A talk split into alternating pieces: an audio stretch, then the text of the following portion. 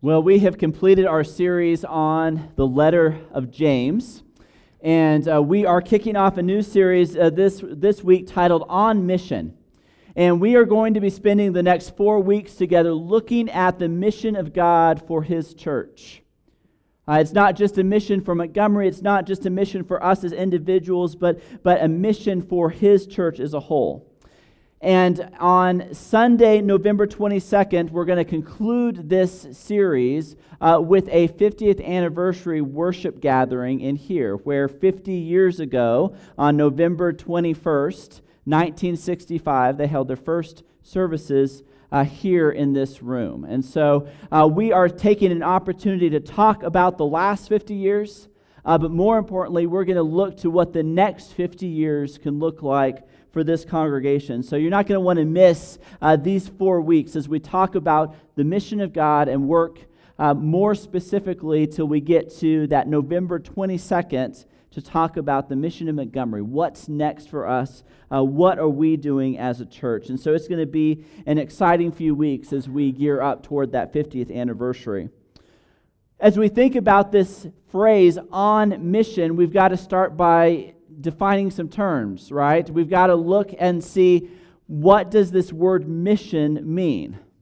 When I use the word mission, there's several things that can pop into mind. You may think of something like a, a missionary work of some sort, uh, where ch- churches go locally or globally on mission trips. Uh, maybe it's some sort of organization that does church planting or, or, or sends people for certain works.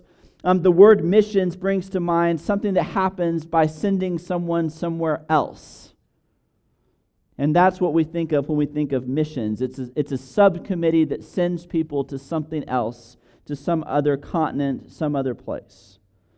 But another thing that might come to mind, especially if you are in corporate management of some sort, you think of this word mission as something very non religious. You think of it as something like a, a purpose or a goal.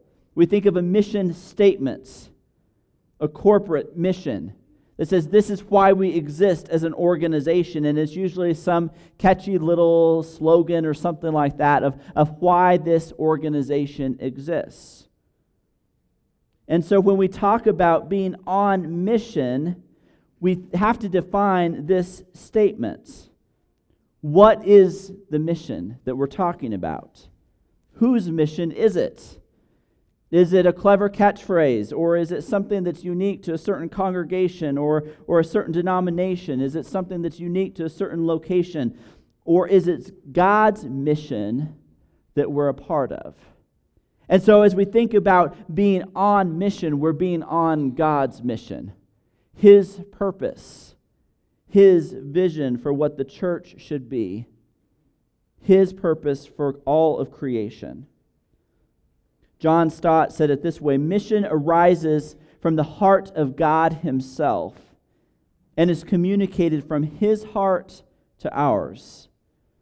Mission is the global outreach of the global people of a global God. And so, when we think about a, a global people, a global outreach, oftentimes we tend to think about the globe being somewhere else, and we forget that we're part of that globe. Like we're on that same sphere. And so when we talk about global outreach, that happens in these pews and outside of these doors and in this neighborhood and in this city and in this state and in this country and in this continent and into other continents. It's not just somewhere else. And so as we think about being on mission, we have two different words here that we can kind of pick apart a little bit, a little bit of an English lesson maybe. We have missions with a plural, an S at the end, missions and mission. And so when you think of mission, singular, it's broad and all encompassing. It's, it's similar to the word science. The word science can be applied to a lot of different disciplines. It's very broad. Science is just this generic concept that includes any kind of discovery and experimentation and exploration. It's a, it's a, it's a certain way of thinking about things. That's what science is. And then we think about missions with an S. Missions, it's something different, just like sciences is something different. Sciences has this vast array of things. There's physical sciences and social sciences and life sciences. And so there's missions that we have projects for. We go to Africa for mission projects, but the mission is something that is much bigger and all encompassing of what we do here, what we do there, and everything in between. And so, for most of us, when we use this word mission, historically, we use that word to be that, that segmented thing that goes on somewhere else. A missionary is somebody that we support to go to a different place. And we don't think about the mission of God being in this place. And so we're going to be talking about the mission of God for this place and all places. But to really understand what the mission of God is, we first have to take, take a step back and think about the story of God. We spent 31 weeks going through the story a year ago, where we went through Genesis to Revelation, looking at what the overarching story of God is. What is He communicating to us? By, by looking at all of the story, we're able to get a picture of what God's mission for us is, what his purpose is for us. We look at Scripture as one continuous story. And all of Scripture works together to form God's story. And it's a story that we're all a part of. It's our story. There are four major sections of the story of Scripture. We start with creation where in the beginning God creates heaven and earth. He creates us. And it's, it's in this story that we discover our identity of who we are. Where did we come from? Why do we exist? What does it mean to be human? What does it mean to not be human and be God? We gain our value and our meaning and our purpose from this story Genesis chapter 1 through 2. The story of creation provides our foundational values of who we are. We are made in the image of God. That's what we were designed for. That's what we were designed to be. But then in Genesis chapter th- 3, we get to the fall, where man becomes smarter, so they think, than God. They want to be God. They're disobedient to God, and that brings the separation between God and humans. That there is now a brokenness in the relationship, and, and evil and sin make their way into God's perfect creation. And so we see in these, these chapters 3 through 11, we see that humans are growing more and more alienated from God because they have rejected God's goodness. They have rejected His plan, they have rejected His authority. And then the largest portion of Scripture gets into the redemption story Redemption is where God doesn't leave us in that fallen state. He doesn't leave us in that brokenness, but He pursues a relationship with us. He seeks His people. He forms a people. And so He calls Abraham out of his homeland and, sends him to form a new nation that will be a blessing to all others. And so Abraham follows obediently God gives him this message in Genesis chapter 12. The Lord had said to Abram, Go from your country, your people, and your father's household to the land I will show you. I will make you into a great nation, and I will bless you. I will make your name great, and I will be a, and you will be a blessing. I will bless those who bless you, and whoever curses you, I will curse, and all peoples on earth will be blessed through you. And so God sets Abraham aside to be a blessing to all nations. That's the promise that's given to him. But through a series of very unfortunate events, the people of, of Israel that he has formed are sold into, or are put into slavery in Egypt. And so now they're living as slaves. They're not living out this promise of blessing. And God calls Moses in to come and be a deliverer of his people. And so he comes in and, and, and he, he fights against Pharaoh, and God frees his people. And there's, there's incredible imagery and story there about the people leaving Egypt, being delivered from Egypt by God. And they come to a place called Mount Sinai, and God enters into a new covenant with Israel and gives them a new law, a new, a new way of being. He wants them to be His representatives in the world, He wants them to be distinctive and set apart. But it doesn't take long for us to realize that the people of Israel could not and would not live by the law that God had given. And so we continue through the Old Testament to the stories of the prophets that, that point to a day where the blessing will be fulfilled, where the covenant will be fulfilled through a Messiah. A Messiah will come and will make things right. A Messiah will come and bring salvation to the world. And so then we get to the New Testament where God sends his own Son to dwell among us, the incarnation of God Himself that his son would come and live a human life, be born, and would die, and would be buried, and would be resurrected from the dead. Galatians 4, chapter 4, verse 4, gives us a summary of the story. But when the set time had fully come, God sent his Son, born of a woman, born under the law, to redeem those under the law that we might receive adoption to sonship. Because you were his sons, God sent the Spirit of his Son into our hearts, the Spirit who calls out, Abba, Father. So you are no longer a slave, but you're God's child. And since you are his child, God has made you also an heir. And so the coming of Jesus inaugurates this new presence of the kingdom of God, this new reign of God. In Jesus, God's reign enters into the story like never before. Jesus comes. And lives are changed, values are changed, priorities are changed. Radical challenge comes to the existing structures of power. We're called into a new way of living. The followers of Jesus continue to proclaim this message to others. They proclaim this message of good news, the message of the kingdom of God. Acts 28, Paul proclaimed the kingdom of God and taught about the Lord Jesus Christ with all boldness and without hindrance.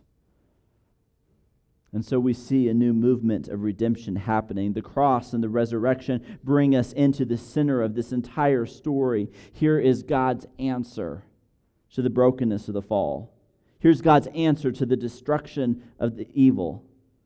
And so the cross and the resurrection reverse the effects of the fall. And this becomes the center point of our story. The cross is central to God's mission.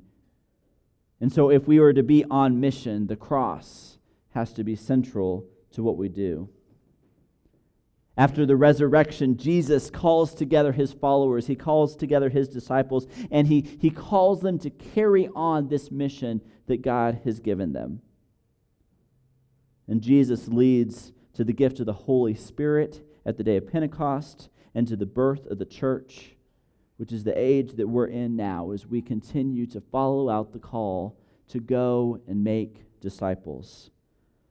And so the church becomes the fulfillment of the hope of Israel, expanding to include the Gentiles. And so that becomes that is the, the third phase of the story, the redemption phase of the story, that we're continuing to live out as part of this redemption story. That the church was put in place to bring redemption of God's people. And then the fourth phase is new creation, where the return of Christ will bring this grand finale to the story, the redemption um, and inauguration, the fulfillment of the full story. And judgment will be made against evil, and it will be destroyed. And it's there that lies the new heaven and the new earth. And so we have a, hu- a future hope, a future, a, a new hope, a new creation. And so that promise gives us value. That promise gives us worth for all that we do now, knowing of the promise that is to come. And so, how we respond to the present, how we respond to what we do now, is impacted by what we believe about the future. Revelation 21 says, And I heard a loud voice from the throne saying, Look, God's dwelling place is now among the people, and he will dwell with them. They will be his people, and God himself will be with them and be their God. He will wipe away every tear from their eyes. There will be no more death or mourning or crying or pain, for the, or, for the old order of things has passed away. He who was seated on the throne said, I am making everything new. Then he said, Write this down, for these words are trustworthy and true. So there is the entire story of Scripture. All of the Bible wrapped up in a very, very brief and concise way. And there's lots more discussion and lots to expand on each and every one of those sections. But that gives us an idea of the overarching story of Scripture. So when we say on mission or when we say God's mission for us, it has to be interpreted through that lens, through the story. And we're a part of that story. We're in that redemption phase of that story. We continue that story on. It's what we're part of. And so it's, it's a story that began long before we were born, long before the 50 year history of this congregation, long before anything we can imagine. It happened at the very beginning, the creation of humans at the very beginning of time. That God created in His image with a desire to have a relationship with His people. And we see the work of redemption happening, the work of bringing people back into that relationship with God throughout the story. And it continues through today he calls together his disciples to walk out his mission, to carry that on. And so, this is our story, and we are bearers of that story. And we each have a responsibility to carry that story with us. And so, as we look at this entire narrative, this story of Scripture, we see a couple of themes start to emerge. There's one theme that, that, that really sticks out, and this is the idea of, uh, of covenant. And another one is this idea of kingdom. And we've talked about different components of this over different series. Covenant in the Old Testament was this idea uh, of, of a, a commitment between God and the people. So there's a covenant that's made with Noah, a covenant that's made with Abraham and, and David. And God also initiates covenant with the people of Israel through the law given to Moses. And so we have this covenant relationship between God and people. And the people have a part to play in that covenant, and God has a part to play in that covenant. That's the agreement that's made between them. But in Jeremiah, 20, uh, uh, Jeremiah 31, we're promised a new covenant, that a new covenant will come, and that will come in the form of Jesus. Jesus comes in and fulfills the Old Testament covenants. Everett Ferguson defines covenant this way. He says, A covenant based on the promises of God and requiring the appropriate conduct by the people in response describes the relationship as love relationships. A covenant requires a people with whom it is entered into, and that people may be characterized as covenant people. The church is the new covenant community. So a, cover, a covenant requires people who enter into that relationship with God. They are a covenant people, and they have certain things to do based on that covenant. And so Jesus comes to earth in this unique father son relationship with God. And through the work of the cross, we're invited into the same kind of covenant relationship that now this father son relationship becomes the relationship between me and God, between you and God. We have this opportunity for this intimate relationship with Him. The new covenant relationship with God totally transforms who we are and what we're about. It gives us a whole new identity and gives us a whole new way of being. We can look at it this way.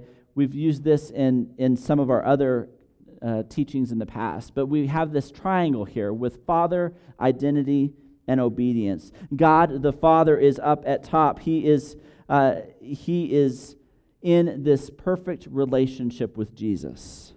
Jesus has this radical and this deep, intimate relationship with God.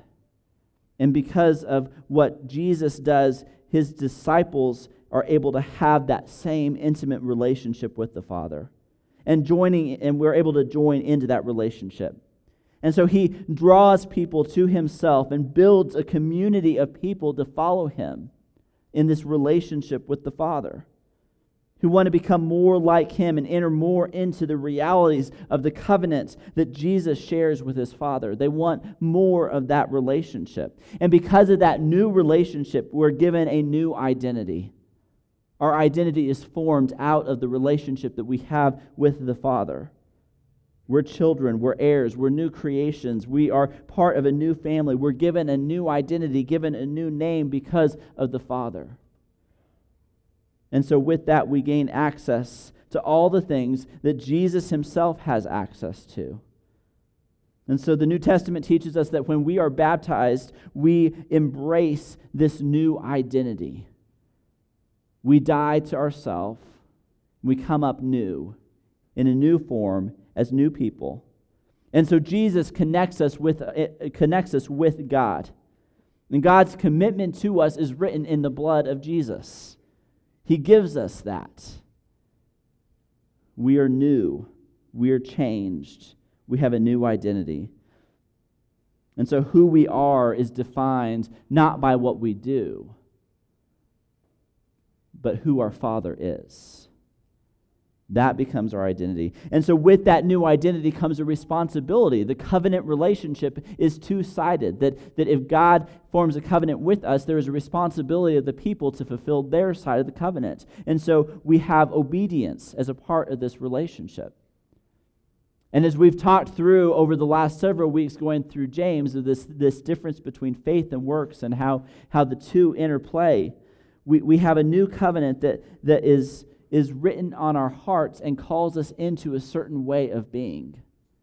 And because of our faith in God, we act in a certain way. The Holy Spirit fills us and gives us life, making us free to obey God as, as God obey God as a reflection of our new identity. We obey because of who we are, not to earn who we are. Obedience is the most consistent way of expressing our new identity. If we are formed into something new, we will behave in a different way. If we truly believe, we will act in a different way, as we talked about in James. And so, obedience is an act of love toward the Father, it's not an act to receive from the Father. And so, as we look at the covenant relationship that we have uh, with, with the Father, who the Father is, and how the Father views us defines the entire relationship. We have a new identity, a new calling on our lives, and are called to be obedient in that identity. The second major theme through, through the story is this idea of the kingdom of God. The kingdom. Uh, Jesus talks a lot about the kingdom of God or the kingdom of heaven interchangeably. Uh, you won't see that phrase in the Old Testament, but the, the concept of king and power and authority show up all over the Old Testament. In 1 Chronicles chapter 29, yours, Lord, is the greatest, the greatness and the power and the glory and the majesty and the splendor, for everything in heaven and earth is yours. Yours, Lord, is the kingdom. You are exalted as head over all. And so we see this authority that, that God takes over his people throughout the Old Testament. And in the New Testament, Jesus starts talking about the coming of the kingdom of God. And, and we've talked about how the kingdom of God is really the, the reign of God or the rule of God, it is, is where God is at work and taking action. And so, associated with the rule of God comes this idea of power that gives an idea of what his reign looks like. We see throughout the, the New Testament these different places where, where power is associated with the reign of God. The word miracles is, is the same word that's used for power. We see that there's power in the resurrection. We see that there's power in the Holy Spirit. We see that there's power in the gospel. The idea of power is always associated with the reign and the rule of God. And so, as we think about the reign and the rule of God, we've got this this already but not yet kind of concept where, where we're already in the beginning of the reign of God, that He is at work and He is, is ruling. But until everybody comes into an acknowledgement and a submission to that rule, it is not yet fully fulfilled. It's not yet complete. And so we can summarize this idea of kingdom with this graphic that we have the king who is in the position of authority, that, that God sends his son to be king. And it wasn't the king that the people expected. We're getting ready to head into the Christmas season, and we're going to be talking about the coming of the king. And they were anticipating this Messiah that would have an earthly reign, and that was not what God sent. God sent a different kind of king, He sent a servant king. The kingdom of heaven is for the subjects, not for the benefit of the king like an earthly kingdom. He's a servant king who offers himself as a doorway into a relationship with God. He opens that up for us. And he gives us a future worth dying for, a future worth fighting for. The King of Heaven has, has taken on flesh and become one of us. He has chosen to walk among us to reveal the future that He's prepared for us. A future that we can taste now if we will surrender to His kingship. And so the king we follow does not uh, call us simply to bow down and worship. He also calls us to fully reflect him as king. He calls us to represent him, to be his amb- ambassadors. He leaves us in charge in a way, which is pretty crazy. That he will, will, will leave us the keys to the kingdom and expect us to do something with that. He gives us the authority of the kingdom. He delegates that to us. He calls us to carry out His work on His behalf. And so, the, the, the, same authority that is given to Jesus is the same authority that is given to us. And that's what we operate in. We're commissioned to act on His behalf disciples of Jesus give what they have received. They give the healing, they give the forgiveness, they give all that they've been given to others. But we're not left to do it alone. Jesus says he will send a helper, he will, will send an advocate for us. Jesus gives us the power we need to do the job that he's called us to. He doesn't leave us powerless. And our power comes from the Holy Spirit. Our power comes from the message of the gospel. The, the Spirit of God Himself connects us to the kingdom which we long for. Hebrews 6 4 through 5 tells us that, that it is by Him that we taste the powers of the coming age. And so we have a king who has delegated His authority to us to operate in his kingdom, to run his kingdom for him. And he empowers us through the Spirit to make that happen. And so, as we, we look at both of these ideas of covenant and kingdom, how often do we get them backwards? How often do we operate in our own power to be able to try to do something for the king? As opposed to, to tapping into the authority that's been given us and the power that's been given to us to act on His behalf? How often do we try to create an identity for ourselves that's not rooted in the love of the Father? How often do we, we try to check off the list of things to be obedient to in an effort to win the approval of God? But there's a very clear direction for each of these. If we're to be a church on mission, that means we are acknowledging that God is at work, that He is writing a story, that He's continuing to write that story, and we are a part of that story. He has a purpose for this church, He has a purpose for each of us as individuals to be a part of that story. His mission is revealed to us through the overarching story of Scripture. And it's a story that we're a part of. And in that story that we, we see that we are a covenant people. We are a people who are in this intimate relationship with the Father. We're formed into something new because of that relationship with the Father. And we're given a new identity, and we're called to carry out His work because of who we are now. We're called into the work of God, into the mission of God, because of who the Father is. And we're also a kingdom people. We're people who are, are following a king, a king that this, uh, unlike anything this world has ever seen. A king who is humble, a king who is a servant, a king who sacrifices his own life on behalf of the people. And we're called into that kingdom. And, and submission to that king gives us the authority to act on his behalf. And so we continue the work that he started. We continue the work of Jesus because we are given that authority and we're given the power of the Spirit to do all that he's called us to do. So this gives us a framework to be thinking about what does it mean to be a church? What does it mean to be a disciple?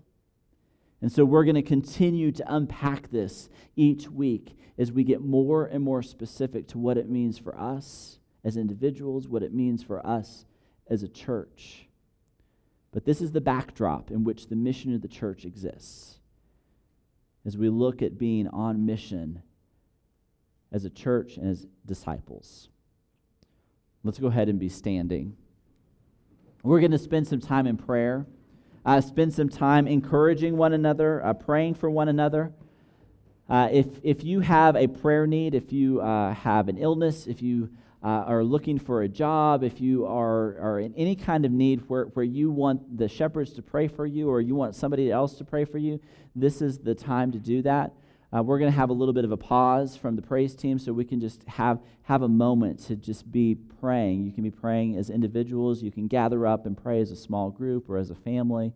Uh, seek someone out and go pray for someone. Give that gift of prayer uh, by asking what you can be praying for. Uh, but let's, uh, let's go ahead, have the shepherds come forward, and uh, we'll spend a few, few moments of silence and prayer, and then the praise team will will sing, uh, sing for us, and we'll, we'll close out that way. Um, if you have not yet entered into a covenant relationship with God, and it's time, you believe, and it is time for you to enter into that covenant relationship with God uh, through baptism this morning, we would love to, to do that with you this morning as well. Let's pray together. God, we thank you so much for uh, your story that we're a part of. God, we pray that you will uh, continue to speak to us. God, as we reflect right now, we pray that uh, we will hear what you have to say to us. God, give us the courage to respond in, in the way that you've called us to. God, we give this prayer time to you now, praying that you will act, praying that you will, will move, praying that you will heal, that you will restore, that you will renew. It's in Jesus' name we pray. Amen.